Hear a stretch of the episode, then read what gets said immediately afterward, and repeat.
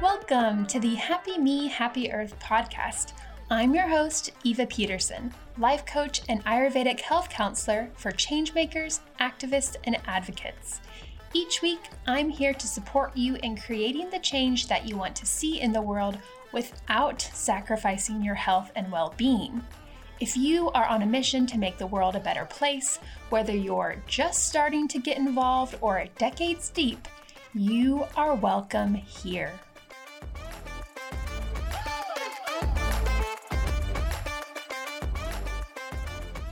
Hello, hello, hello. Welcome to the podcast. Today's episode is going to be a little different than usual, quite different than usual. I don't have a bunch of notes in front of me. I just have a couple scribbles in my journal, and I am feeling super inspired right now. And I'll get into why, but I just want to talk to you about our connection to nature from a personal level and also as a species. This is one of the possibly, quite possibly, the most important topic to me. Um, because I I really see it as my purpose here on earth to reconnect to nature, reconnect to my true nature as much as possible, and then also to bring as many other people with me as I can as I journey into nature and that connection. So, yeah, I'm just going to be really speaking from the heart today. Basically, I just finished off or just got off my anti racism practice group call, and we were watching a video during that call about Indigenous people. It was actually an Indigenous man, a Native American, I should say, man, speaking about how the environmentalist movement has really been kind of at odds with indigenous people at times. And this is something that I've, I've thought a lot about personally. Um, but basically, the roots of the environmentalist movement in the US, anyway, I, I, can't really speak for the rest of the world, but I will speak for the US, being from here and having studied this. The roots are really based in a period of major white supremacy. So, for example, John Muir, who has done a lot for conservation in the US. He definitely um, he's done some great things or did he's been passed away for a while but he also you know he was around during this period of exploration into the west exploring the quote unquote wilds of the now united states right but he also had a lot of racist views. He viewed the Native American people already living in the land, living in harmony with the land, these people who had been there for generations and generations and thousands upon thousands of years, he viewed them as dirty, as less than the white man. But he viewed nature and, and his the way that he thought of nature, it seems from from what I have read, was everything that was not human. so he viewed nature as this like the, nature in the United States as this pristine, beautiful, untouched thing, completely missing the fact that the indigenous people who had again lived there for generations and generations had been taking care of that land in a way, had been living in a beautiful harmony with it, right? Humans are nature. Whew. We are just so far from that truth. And as I was watching this video this morning, I just got so emotional after it ended. So that's what I want to talk about today. I want to talk about our connection to nature, just from the heart, notes free. And I want to give you some, possibly some suggestions, some invitations for how you can get back to your natural state and let go of some of the domestication that we've all been raised with. Okay, I'm going to get myself together. I'll be right back. Okay, I'm back. I was not expecting to get that emotional. but it makes sense. I'm coming off of a embodied call where we are literally working to get into our bodies to get in touch with our feelings. So it would make sense that my feelings are really on the surface right now, but I'm going to try and pull it together so that I can record this podcast episode. Woo! Anyway, yeah, you know, being embodied, being in touch with our emotions, it's awesome. It's great. It's what I'm going for most of the time in my life.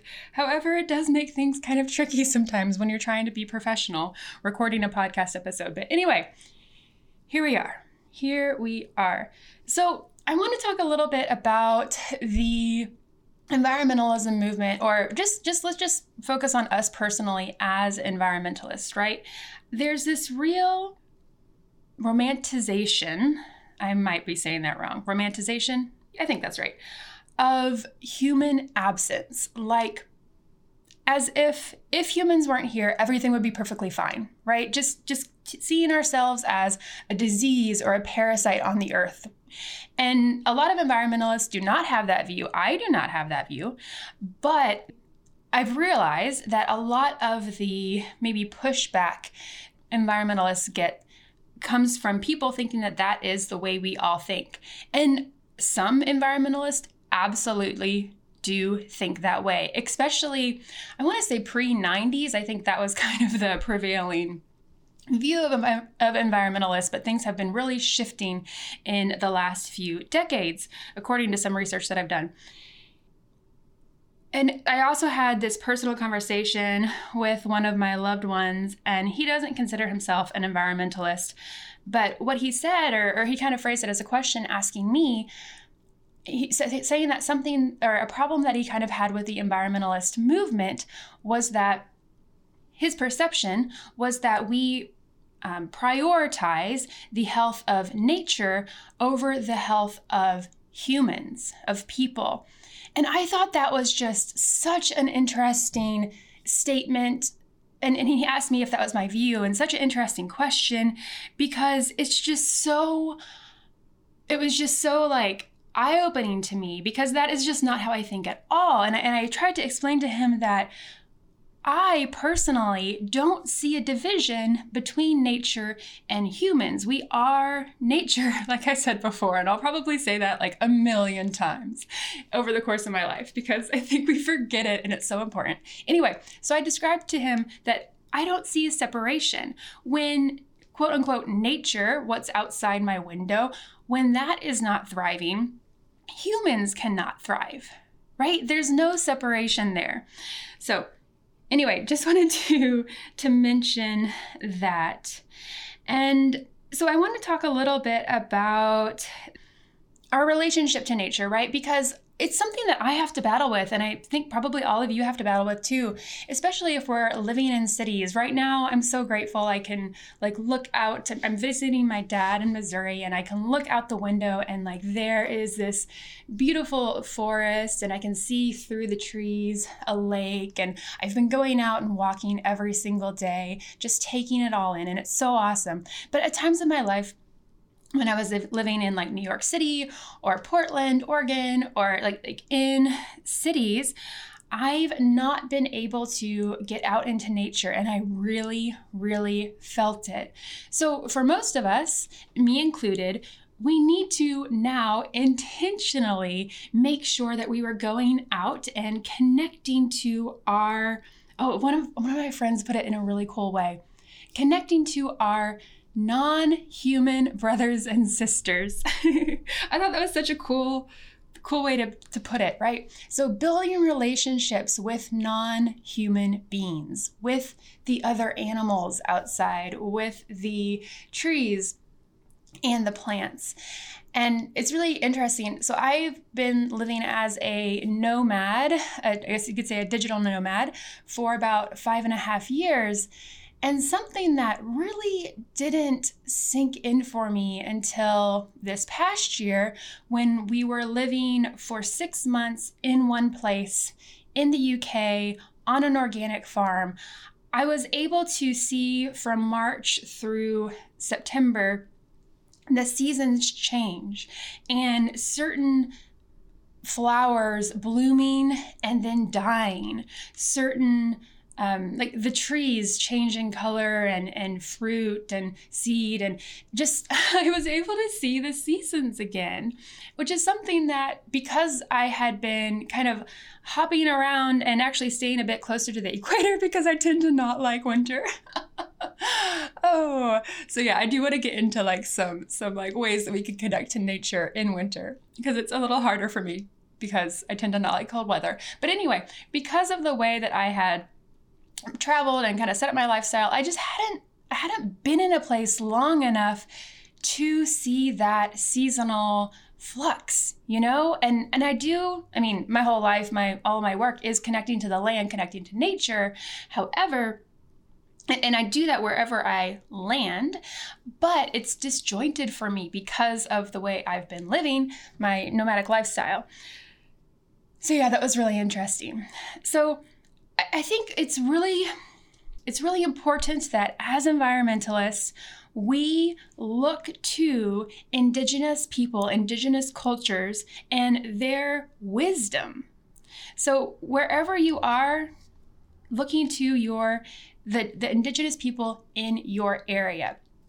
And I think that it's also really important as environmentalists that our priority, one of our top priorities, is to make sure that the people still living on their land, Indigenous people still living on their land, who are living in harmony with the land, are supported and protected from the interests of big companies coming in and destroying their property, right? And that they are supported and their way of life is respected so that they don't have to join this capitalist society and start destroying their environment in order to exist within our modern means, right? There are so many people, I'm thinking particularly of Peru, where I lived for a couple of years, people there who, um, you know, they're doing just fine. They're doing just fine.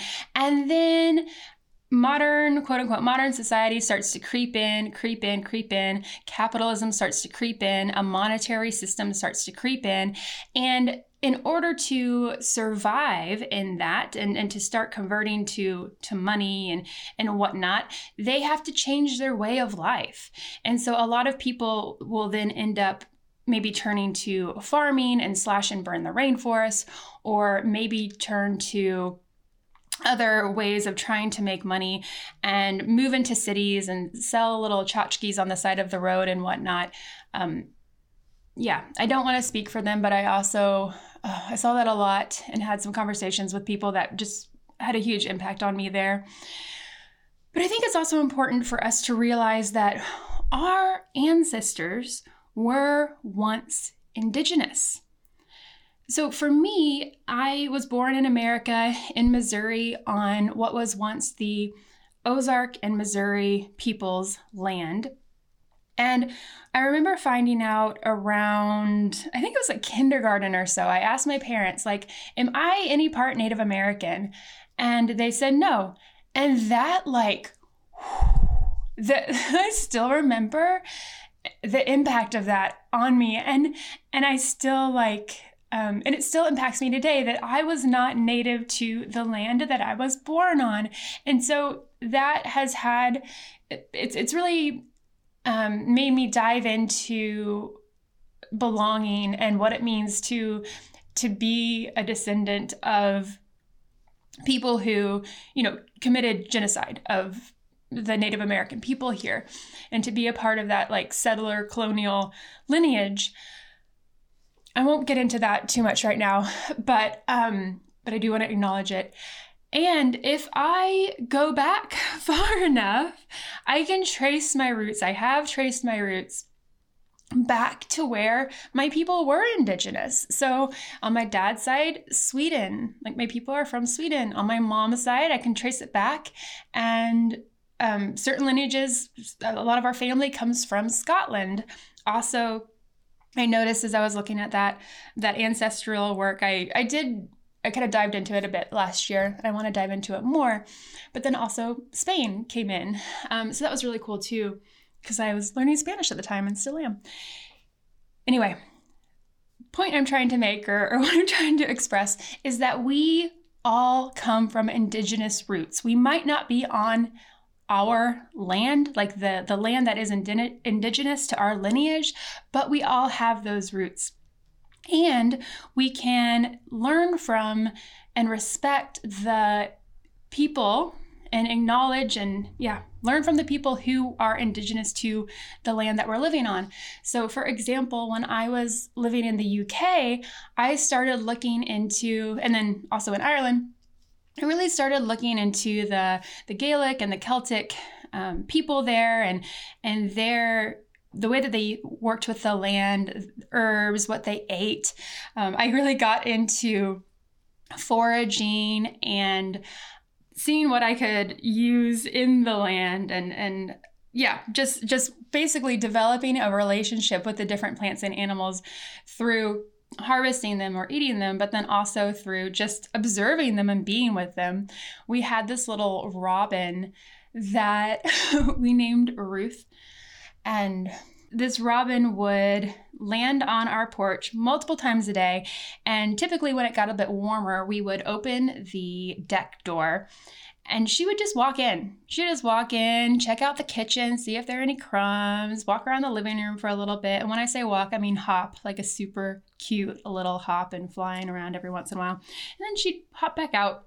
And she would come in multiple times a day and just do her thing. And it was so cool to develop this relationship with this bird. And I, I got to know her well and like her markings so we could tell the difference between her and the other robins when we were outside. And then then we went away for a few weeks we got married in Ireland and then when we came back there was a new robin coming in and it was a little fluffy you could tell it was still losing its baby baby fluff and so our hypothesis was that that was her baby so we named that one babe and Babe would come in periodically and, and look around and do his thing. And so it was really, really cool to have a relationship with these animals. And what I also love to do, and what I want to encourage you to do, is just go outside. And I, to be completely honest, I feel like all of my work could just be summed up in that one sentence. Just get outside. Just get outside.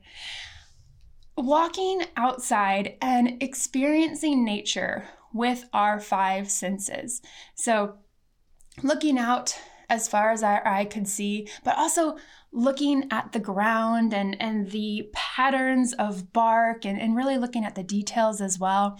And putting our hands on trees, one of my favorite things to do when I need to ground, when I'm feeling maybe anxious or a lack of belonging, or I'm grappling with existential questions, when I'm really in my head, I love to go and put my hand on an old tree. Woo, my emotions are just right, right at the surface right now. Pull it together. Okay, put my hand on an old tree and just feel the bark, or, or oftentimes, I know it's a cliche, tree hugger environmentalist, but that's what I do. I go out and I will hug a tree and I will put my cheek on the bark and just be there with it and allow myself to melt into the tree and commune, for lack of a better word. I also love to put my feet on the ground. So I think with this, you know, we probably have heard of earthing, which is a fancy word for just taking off your shoes and going on a walk and allowing your feet to actually like skin to earth connect to the ground. And that is amazing. I do that as much as possible, even in the winter. Uh, people think like when I go on, like, a lot of times when we go to different countries, I'll connect with the local hiking group, and then I go hiking with them, and I take my shoes off, and everybody's like, "What?" But that's just what I do. I'm the weird barefoot person. Anyway, so there's that, but then there's also allowing ourselves, even when we are wearing shoes, like to get back to our true nature, right? To get back to that that wild part of us, that animal part of us, and to allow our bodies to function in a way that they have been designed to, and or not designed to, but in the way that they have evolved to function over the last, you know, however many million millions of years. So what I mean by that is well, there are a lot of different things that we can do, but just as an example, wearing shoes that aren't super like basically cast for our feet right? With so much support and so much like padding and da da da that you can't even feel the earth. I love barefoot shoes when i need to wear shoes and really minimalist shoes so that my body can function in the way that it evolved to function because I really believe that that's the healthiest way for us to exist, right? Also, wearing natural fab- fabrics, organic fabrics when we can. Oh my gosh, I just, so one of my mentors, um, Katie Silcox over at the Shakti School, she published this podcast episode. Her podcast is called Spirit Sessions. She published this podcast episode reviewing this um, scientific research study that had just come out, talking all about how there are these really powerful and harmful chemicals that are used in the processing of most yoga leggings. And I love leggings. I have been wearing leggings as pants for years and years. And some of the ones that she mentioned, like Lululemon and some of these other brands that we think of as like quote unquote quality, have these harmful chemicals in them. And they have tested that they are still in the leggings that people are wearing when they buy them. And they are then absorbed into our skin, doing bad things to us. So that was kind of a wake up call for me. I feel like I kind of relaxed as far as it came to, or when it came to like organic and natural materials because I typically just kind of like go to the secondhand stores and, and get what I can. Anyway, so I found this really great company called Pact, P A C T. This is not an advertisement for them, but it's just coming up for me, so I'll mention it. That uses excellent practices from a human rights standpoint, um, but then also from a um, organic cotton using the best materials possible standpoint. Their packaging, all of it was so well thought out and so environmentally accountable, social justice accountable, like just so great. So there you go. Free plug for, for those guys. I'll put them in the show notes um, if you want to check that out. Anyway, okay, that was a funny turn that this uh, this podcast took. Anyway, but I think what this comes down to is basically just getting out into nature and allowing yourself to connect with with nature and and acknowledging and um, appreciating the fact that we are nature. We humans have for so long been trying to separate themselves with walls and central AC and heating and cars and all of these things are great, right? I'm not like throwing shade on modern amenities. Like they're great. But they also have taken a real toll on us. And so just getting back to having the, that relationship with nature, having a relationship with non human beings, plants and animals, there's what book was that? Oh, um, Braiding Sweetgrass. So she talks about how, if you haven't read that, by the way, Braiding Sweetgrass by Robin Wall Kimmerer amazing book, amazing book. And she talks about how this disconnect from nature has really caused us to be lonely. It's caused humans to be lonely. And she thinks, and I agree, that a lot of the reason why there has been a rise in anxiety and in depression and, and XYZ is because we are so disconnected from our environment. So, if you struggle with any of those things, anxiety, I'm raising my hand right now, um, depression, feeling scattered, feeling overwhelmed by life, all of these things, a lot of that can be soothed by going out into nature. And from a Okay, let's get a little more like a little more vibey here, a little more woo woo woo woo, if you will, um, but but also not because this is based in science. So the the wavelengths, right? So every object, whether it is a human object or a mechanical object, right? We all have our atoms, the electrons and the protons within our bodies are all having little connections and they're firing and whatnot. And so we we have an electrical field. The human has like the human person. oh gosh, let's be more articulate. Okay, the human body, each of us has an electrical field, right? The earth has an electrical field. The like a squirrel has an electrical field. Da da da da. You know what I mean? All of these objects have electrical fields, and our computers have an electrical field. Every object. Some animals, like sharks, for example, they can tap into this electrical field, and that's how they find their prey. In part, um, I'm not going to go into the biology of sharks here, nor am I an expert on it, but some animals, some beings can tap into that electrical field. We humans, I don't think, have as much of a um, as much of a sensitivity to that, although I think it's something that we can develop for sure. I'm reminded of the, I believe it's the Aboriginal people in Australia who, and actually, you know what? I think I've seen this too in the United States, some of the Native American people here as well, but they will walk the energetic lines of the earth. They, they walk these paths and make paths according to these lines, and it's really amazing. Anyway, okay, I'm going all over the place here. But what I wanted to say about that is basically that we are constantly around these electronics and these man made objects, and those tend to have a certain frequency a frequency that can raise the so in ayurveda um, which is the the indigenous medical system the ancient medical system that developed in the indian subcontinent over thousands and thousands of years.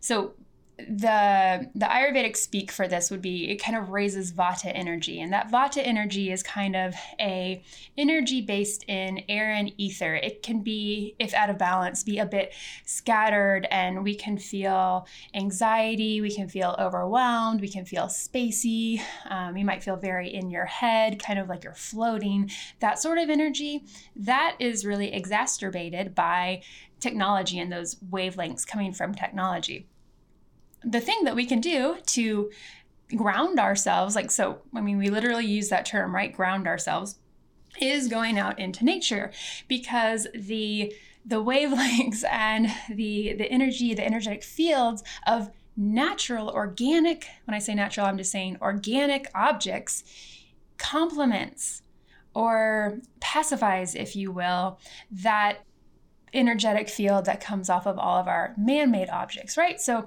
when we are feeling I think I've said this now multiple times, but when we are feeling scattered or anxious or in our head, if we just go outside into nature and connect with our non human brothers and sisters out there, we can ground ourselves and bring peace to our bodies and literally bring peace to our systems, our nervous systems. So, guys, this has been a pretty scattered podcast. I hope that you've enjoyed it, though. I hope you don't mind me just coming on here and speaking from a place of feeling really inspired, just speaking from my heart without notes, even though it's probably a bit more scattered than usual. Uh, but I will say, for those of you in the Northern Hemisphere, it is winter. Yes, it is winter. And so it can be a little harder to get out if you're feeling really cold, but I want to encourage you to do so. This is something that I just had to accept when I was living in Oregon. I so there it rains. It rains for months out of the year, like 9 months out of the year, and then in the summer it's just absolutely green and lush and gorgeous because of the rain. But I had to make a decision. Either I was going to not go outside when it was raining, or I was just going to get myself some good rain gear, go outside and get wet. And I decided on the latter because I really prioritize getting out into nature. So even if it is cold and it gets dark early and whatnot, because you are currently in the winter season, I want to encourage you to get outside, get some sunlight into your eyeballs. Go out midday when it's a little bit warmer, if possible, even if it's for five or 10 minutes on your lunch break, and reconnect with nature. Ground yourself because it will have so many benefits. I'm not going to go into all of the benefits of connecting to nature. Maybe I'll do that in a different podcast episode. But for now, we know it. We know it intuitively, right? You walk outside, you go on a hike, you get out of the city, and you instantly just just want to exhale and you can feel your body relaxing, melting into nature, becoming one with your surroundings again.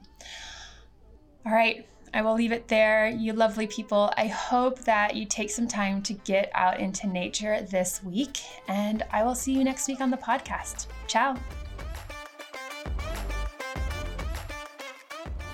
If you enjoyed this episode, I want to invite you to subscribe to the podcast so that you don't miss an episode. And if you desire more support on your changemaker journey, please check out my free guide, Self Care for Changemakers. You can find the guide and other goodies on my website at happymehappyearth.com. It's an honor to be in your ears. Thank you so much for listening.